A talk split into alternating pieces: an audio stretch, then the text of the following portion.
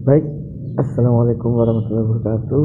Pada kesempatan hari ini tanggal 31 Desember 2020 di akhir penghujung mari kita bersama-sama melaksanakan kegiatan-kegiatan vlog home tidak boleh ke mana-mana sesuai dengan protokol kesehatan dan dari beberapa himbauan-himbauan dari pemerintah harus kita laksanakan agar terhindar dari penyakit-penyakit menular seperti corona dan sebagainya.